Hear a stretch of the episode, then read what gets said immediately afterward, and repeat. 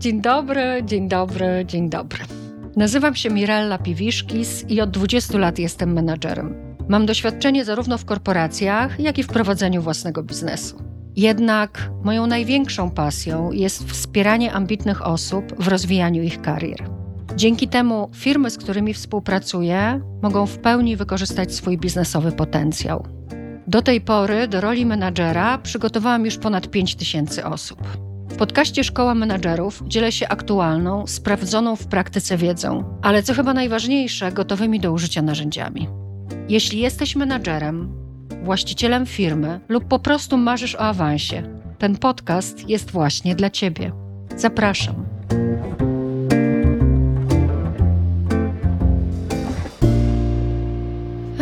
Narzekacie, moi drodzy, narzekacie.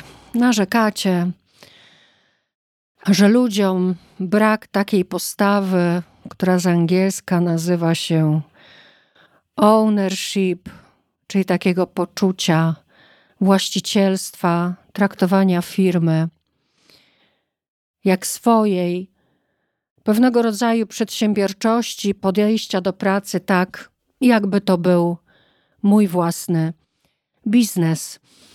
A tego właśnie wymaga obecne środowisko pracy, wymaga otoczenie biznesowe, ponieważ większość firm jednak zarządzana jest teraz przez wizję, w związku z czym warto tworzyć zespoły z osób, które mają ten ownership, mieć menadżerów niższego, średniego i wyższego szczebla, które to osoby im wyżej w hierarchii, tym bardziej powinni być autonomiczni i wymagający mniejszego nadzoru.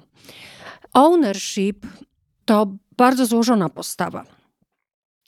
Wiele kompetencji, proaktywność, podejmowanie ryzyka, decyzyjność, myślenie analityczne, szerokie widzenie, orientacja na cel i tak bym mogła wymieniać do wieczora. I wszystkiego dzisiaj nie zrobimy. Natomiast na szczęście w gąszczu tych kompetencji i postaw jest podstawa. Jest fundament. Fundament, bez którego właściwie żaden ownership, przedsiębiorczość, autonomia i decyzyjność nie mają prawa zaistnieć ani w was, menadżerach, ani w waszych ludziach. Mówię o takim elemencie mindsetu, jakim jest przejmowanie odpowiedzialności. Chcę więc dzisiaj dotknąć tego tematu, rozprawić się z winą i odpowiedzialnością, pojęciami, które wprowadzając nam zamieszanie w głowie i w sercu, i w zespole, i w całej organizacji, blokują nas przed przejmowaniem odpowiedzialności. Poczynimy też dzisiaj wspólnie, mam nadzieję, 3 fundamentalne kroki w kierunku samodzielności i odpowiedzialności. Bez nich, moi drodzy, żadna rewolucja w postawach pracowniczych nie zajdzie. Zapraszam.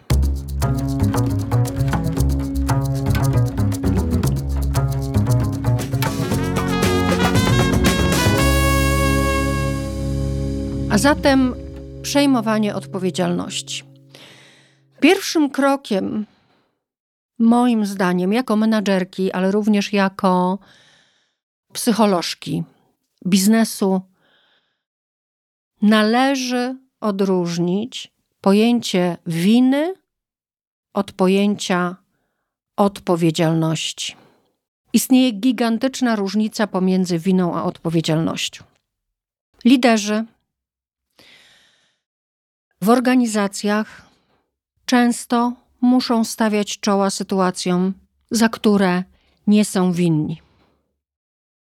W ownershipie nie chodzi o to, żeby szukać winnych i niewinni mają odpowiadać za rozwiązanie problemu, tylko w ownershipie chodzi o to, by przejąć odpowiedzialność niezależnie od tego, czy w jakikolwiek sposób ja, jako część tej organizacji, przyczyniłem się do powstałego problemu.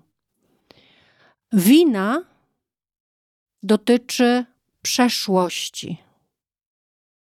Odpowiedzialność dotyczy przyszłości. I teraz dodatkowy problem, jaki się na to nakłada, to jest problem językowy. Bo spójrzcie, bardzo często w języku polskim my mylimy te dwa pojęcia: winy i odpowiedzialności. Czyli pytamy na przykład, kto ponosi odpowiedzialność za tę porażkę? A tak naprawdę pytamy, kogo możemy obwinić za tę porażkę. Kto jest winny tej porażce? Albo też mówimy, trzeba wziąć odpowiedzialność za własne błędy. I znowuż, nie chodzi o odpowiedzialność, kiedy w ten sposób mówimy, tylko chodzi nam o to, żeby wzbudzić niejako poczucie winy w naszym pracowniku. I teraz, jeśli szukacie winnych, ja o tym w wielu odcinkach już mówiłam, jeśli szukacie winnych, to nie dziwcie się, że ludzie nie przejmują odpowiedzialności. Dlaczego? Dlatego, że dopóki skupiamy się na poszukiwaniu i rozliczaniu winnych, dopóty ludzie będą przede wszystkim koncentrować energię na usprawiedliwianiu się, na racjonalizowaniu, na poszukiwaniu innych winnych, współwinnych, ponieważ zwyczajnie boją się kary. Czyli jeszcze raz, jeśli jesteś menadżerem, który ma mindset zorientowany na przejmowanie odpowiedzialności za biznes, działanie takie, jakby to było moje przedsiębiorstwo, to kiedy stykasz się z problemem, kiedy stykasz się z błędem, kiedy stykasz się z tym, co nie działa, to przejmujesz odpowiedzialność, czyli dostrzegasz ten problem i szukasz rozwiązań, zamiast szukać winnych. I teraz jak to wygląda realnie, może na przykładzie.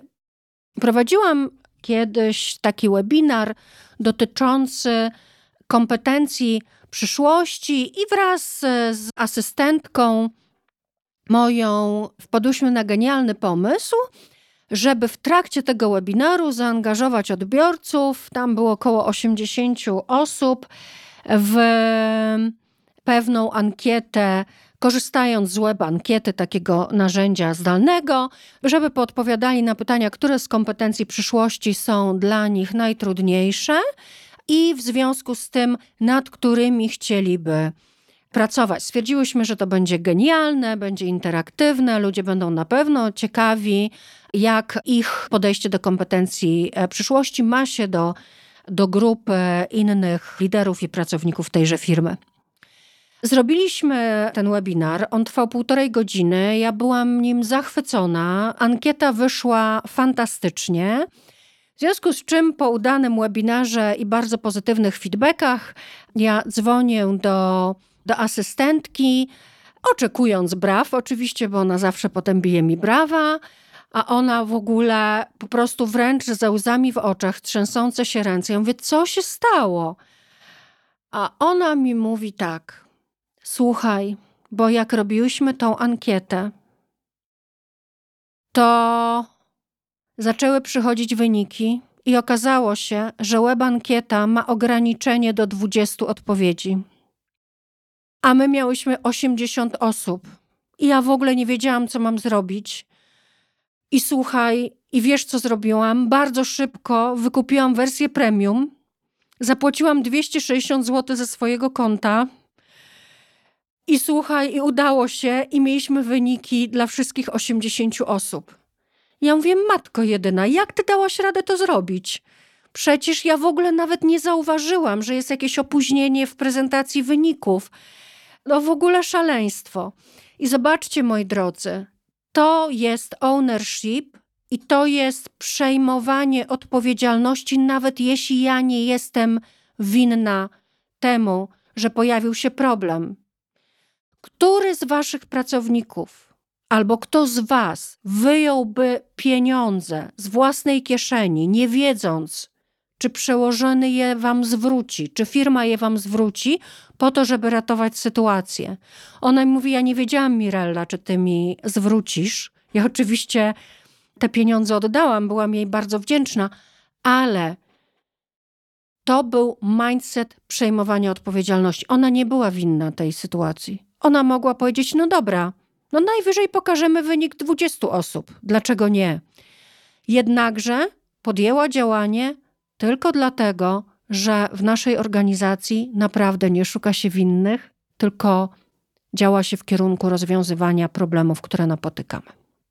Czyli pierwsza rzecz, należy odróżnić winę od odpowiedzialności.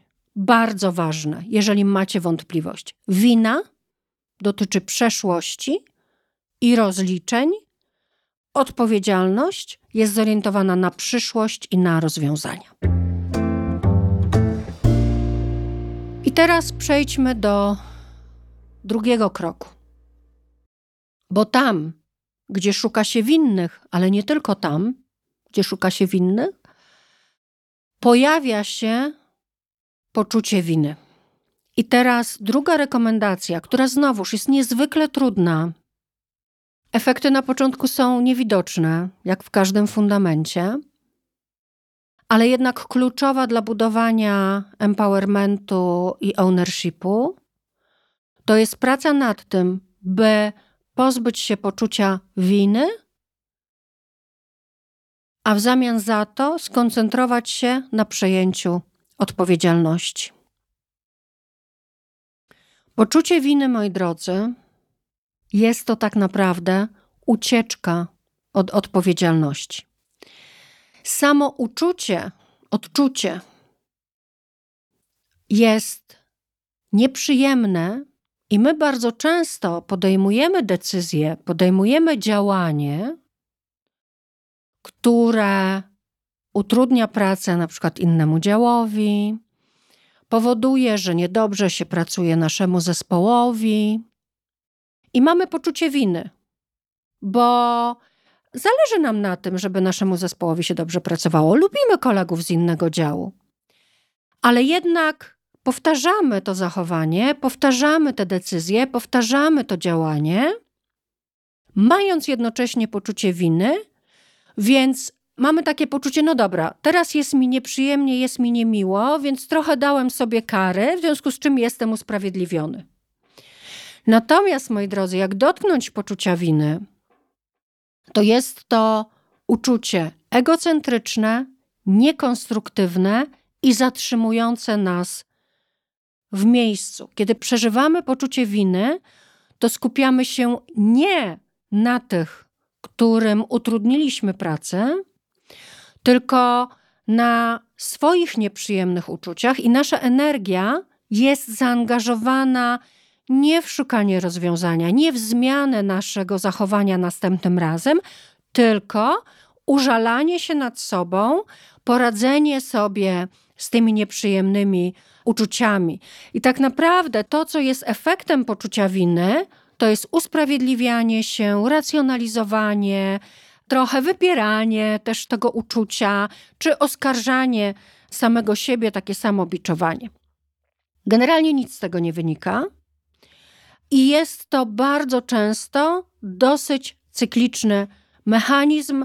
Przybliżając wam, polega to na tym, że jestem matką czy ojcem, który ma małe dzieci, więc pracując mam poczucie winy, że nie jestem z dziećmi, będąc z dziećmi mam poczucie winy, że nie rozwijam swojej kariery i to właściwie jest never ending story, bo nie podejmujemy żadnych działań, tylko pławimy się w tym poczuciu winy. I teraz żeby się pozbyć poczucia winy, a zamienić to na przejmowanie odpowiedzialności i w związku z tym pewnego rodzaju proaktywność, warto zrozumieć mechanizm poczucia winy. Jak działa mechanizm poczucia winy?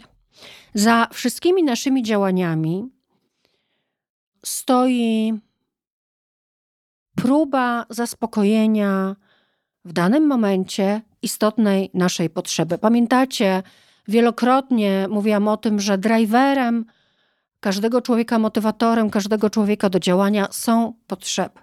No i my działając zaspokajamy sobie pewną ważną potrzebę i czasem w tym działaniu ignorujemy, lekceważymy inną istotną naszą potrzebę. I wtedy pojawia się poczucie winy. Przykład menedżerski. Może też z mojego ogródka, jeśli pozwolicie. Moją bardzo, bardzo istotną potrzebą jest potrzeba wygody, jak również takiej skumulowanej efektywności, skumulowanej produktywności. Ja ją osiągam, kiedy robię na ostatnią chwilę. Ale nie jestem samotną wyspą Ibizą. Jak ja przygotowuję prezentację, szkolenie, czy szykuję się do spotkania sprzedażowego, no to dużą część pracy deleguję na swoich pracowników. I teraz, kiedy ja podejmuję działania na ostatnią chwilę, oni również muszą działać na ostatnią chwilę. A z drugiej strony ja mam również bardzo dużą potrzebę. Bardzo ważnym jest dla mnie to, żeby ludzie pracując w moich firmach czuli się spełnieni, pracowali tak jak lubią, czyli byli szczęśliwi, a ostatnią rzeczą, jaką chciałabym zrobić, to dostarczać im więcej stresu w i tak stresującej rzeczywistości biznesowej. A jednak zostawiając na ostatnią chwilę, powoduje, że oni pracują w warunkach, które nie są dla nich komfortowe. I to rodzi moje poczucie winy. No i teraz w związku z tym, jak już znamy mechanizm działania poczucia winy, to możemy w dosyć prosty sposób przeprowadzić siebie od poczucia winy do poczucia odpowiedzialności. W pierwszym kroku zachęcam Was do tego, żebyście pomyśleli sobie o własnym przykładzie, własnej sytuacji, być może powtarzającej się, w której pojawia Wam się poczucie winy. Przypomnijcie sobie, jak się wtedy czujecie, co dokładnie czujecie, jakie pojawiają się myśli, kiedy działacie, wywołując w sobie jednocześnie poczucie winy.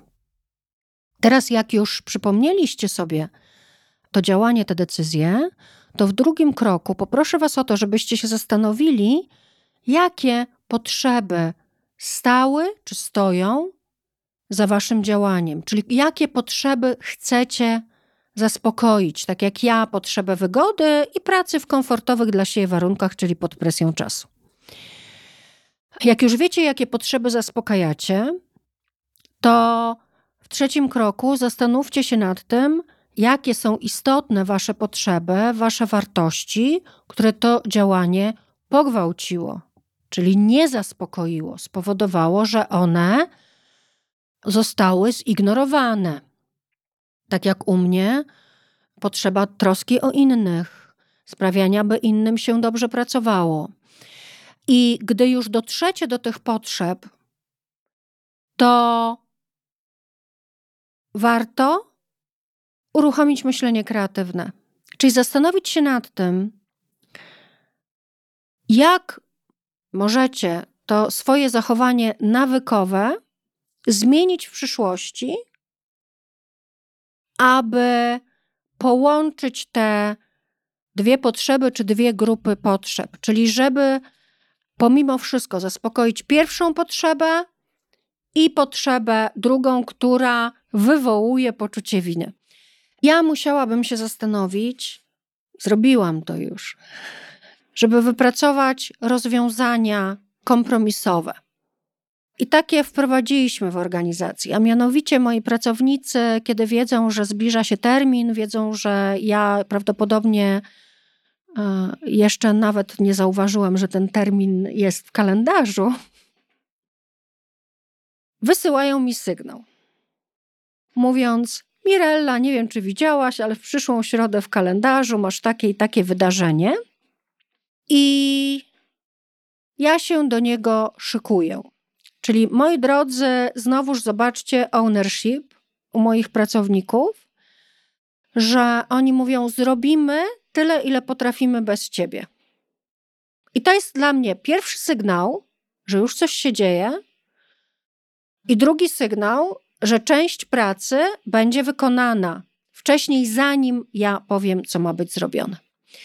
Drugie uzgodnienie, jakie mamy, to wytworzenie dla mnie sztucznych deadline'ów, czyli pracownicy napotykają problemy i wtedy się do mnie odzywają, mówiąc: są 3 rzeczy, które potrzebuję, żebyś to ty wykonała, i potrzebuję, żebyś to wykonała dzisiaj albo jutro. Trochę role nam się odwracają, ale ja, będąc odpowiedzialną za zaspokajanie swoich potrzeb, decyduję, że dokładnie w ten sposób będę pracowała, i ten sztuczny deadline tworzy presję, którą ja lubię, która powoduje, że ja jestem produktywna. Ostatecznie, oczywiście, z bardzo wieloma rzeczami nie zdążam. Zmiana prezentacji na pół godziny przed webinarem to jest u mnie standard. Podjęłam decyzję, że ostatnie zmiany wprowadzam sama. I to jest również ten kompromis. Nie proszę ludzi, żeby zostali po godzinach. Nie proszę ludzi, żeby zaczęli pracować przed ważnymi wydarzeniami. Jeśli czegoś nie zrobiłam do ostatniego momentu, w którym oni pracują w godzinach pracy, zmiany wprowadzam sama. A oni i tak godzinę wcześniej się podłączają i poprawiają te zmiany, które wprowadziłam. I teraz, kiedy na końcu, jak wdrożycie te nowe rozwiązania, które zachęcam was, żebyście wypracowywali otwarcie ze swoimi ludźmi, to sprawdzacie, czy zmienia się uczucie poczucia winy, czy faktycznie jest tak, że te nowe rozwiązania działają, czyli wasze potrzeby, które pozornie są sprzeczne, zaczynają być równocześnie przez wasze decyzje zaspokajane. I trzeci krok w przejmowaniu odpowiedzialności, a porzucaniu winy i winnych. Kojarzycie ten moment, być może niektórzy z was mają dorosłe dzieci, a może niektórzy z was są młodymi liderami, którzy są dorosłymi dziećmi. Zbliżają się święta Bożego Narodzenia. Dorosłe dzieci, pół roku, same sobie dają radę. Znaczy właściwie nie, na co dzień same sobie dają radę. Robią zakupy, sprzątają po sobie, gotują, wstawiają zmywarkę. Przyjeżdżają na święta do domu. I co się dzieje? I włączają tryb dziecka. Mamo, zrobisz obiad? Zapominają, żeby odnieść talerz do kuchni. Nie sprzątają. I nawet mają taką pokusę, że kurczę, muszę iść do dentysty. Mamo, umówisz mnie? Dlaczego tak robią? Przecież potrafią. Są dorośli i na co dzień bez mamy przejmują odpowiedzialność za swoje życie i za swoje działania. Wracają do domu i rezygnują z tej odpowiedzialności. Dlaczego? Moi drodzy, dlaczego? Odpowiedź jest prosta, bo mogą.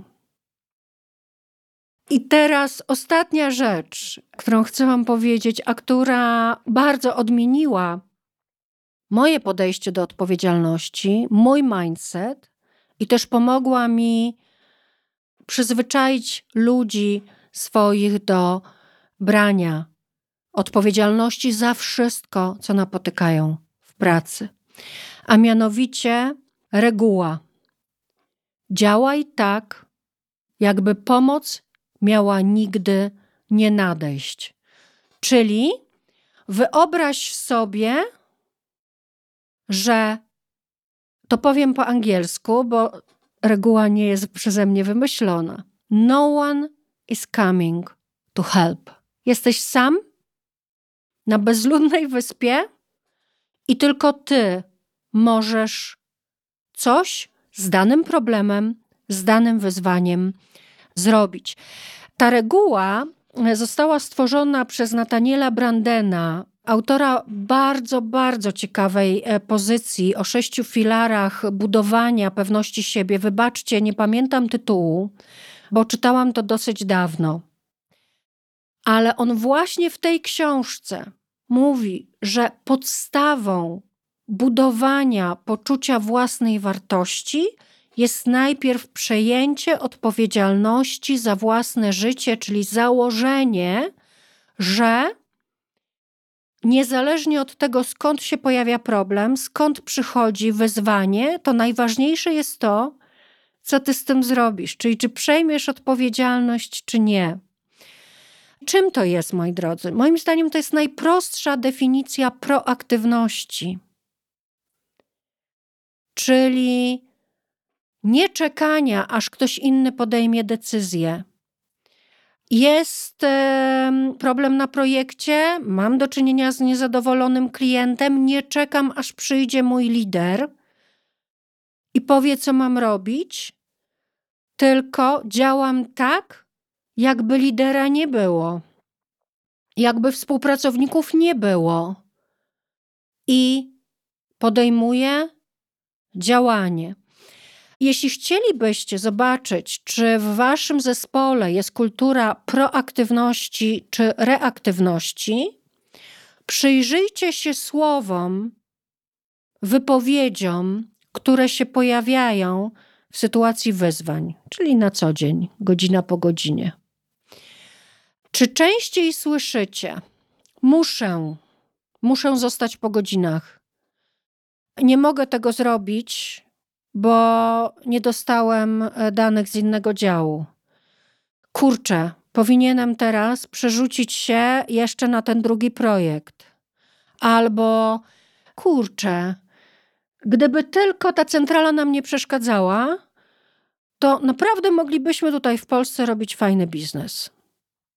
Jeśli tego typu wypowiedzi się pojawiają, to prawdopodobnie kultura jest myślenia, działania i mówienia reaktywnego.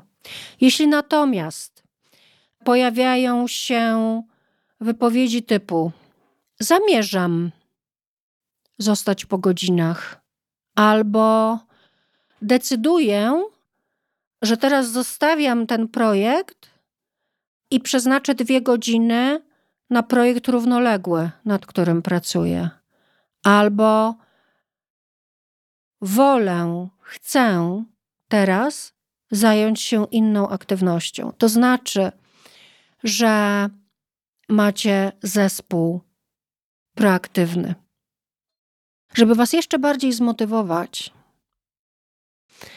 do zachowywania się, ale też promowania postawy, jakby pomoc miała nigdy nie nastąpić, chcę wam powiedzieć, że źródłem wszelkiego nieszczęścia są nasze oczekiwania.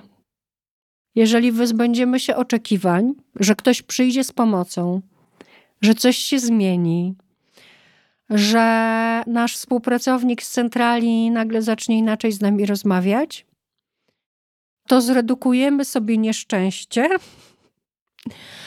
Co więcej, rozwiążemy ten problem, bo przejmiemy odpowiedzialność i być może pomożemy nie tylko sobie, ale również innym ludziom w Polsce albo w centrali. I prawdopodobnie rodzi się w was takie pytanie: no dobra, tylko teraz jak to zrobić, jak to wprowadzić. Tak jak powiedziałam na początku, to jest praca najtrudniejsza, dlatego że to jest praca z nawykowym myśleniem, to jest praca ze schematami działania i to jest praca, która jest niewidoczna, jak każdy fundament.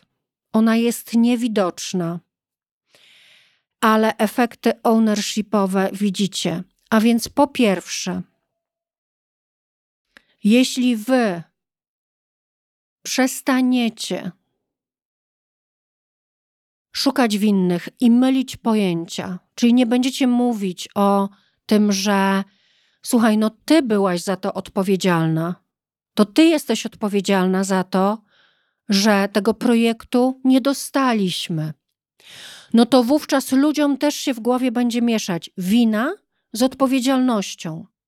Mówcie, że oczekujecie odpowiedzialności i że odpowiedzialnym jest ten, kto pierwszy dostrzega problem.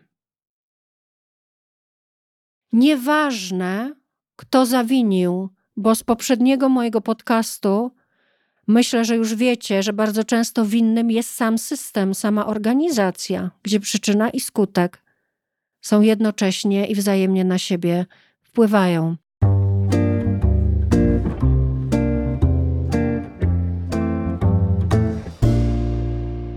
Jak wyglądał ten proces u mnie i w mojej organizacji? Początek zaczynamy od siebie, czyli zaczynamy od pracy z poczuciem winy i odróżnieniu we własnym ogródku i we własnej głowie winy od odpowiedzialności. Drogą do proaktywności i sukcesu jest rezygnacja z autodestrukcyjnego i egocentrycznego poczucia winy na rzecz przejęcia odpowiedzialności za swoje życie od jutra i zmiany swoich zachowań. I teraz jeżeli my sobie to w głowie poukładamy, gdzie jest wina, a gdzie jest odpowiedzialność i jakie są mechanizmy, jesteśmy w stanie zamodelować to samo zachowanie u swoich ludzi. Czyli w kolejnym kroku ważne jest, aby używać właściwego języka. Czyli moim zdaniem, tak jak ja sobie dokonuję takiej autorefleksji, jak to się stało, że mam ludzi tak bardzo autonomicznych i naprawdę traktujących biznes jak swój, to zmiana języka reaktywnego na proaktywny. Z przeszłości na przyszłość. Kolejny krok to, jeżeli ja w sobie nie szukam winy, tylko szukam rozwiązań, to nie szukam winy w swoich pracownikach, tylko proszę, żeby szukali rozwiązań. Kolejny etap to otwartość i zaufanie. Czyli ja pokazuję miękki brzuszek. Ja wiem, gdzie są moje wyzwania, gdzie są moje ograniczenia, w którym momencie może być trudno ze mną współpracować i ja przyjmuję za to odpowiedzialność, dając empowerment moim ludziom, czyli mówiąc, jeśli zbliża się termin, możesz zacząć beze mnie, ale również tak jak ja mogę oczekiwać od ciebie zaangażowania, to masz prawo oczekiwać ode mnie zaangażowania. Czyli absolutne partnerstwo, które powoduje, że mam więcej wspólników niż na to wskazywałby KRS.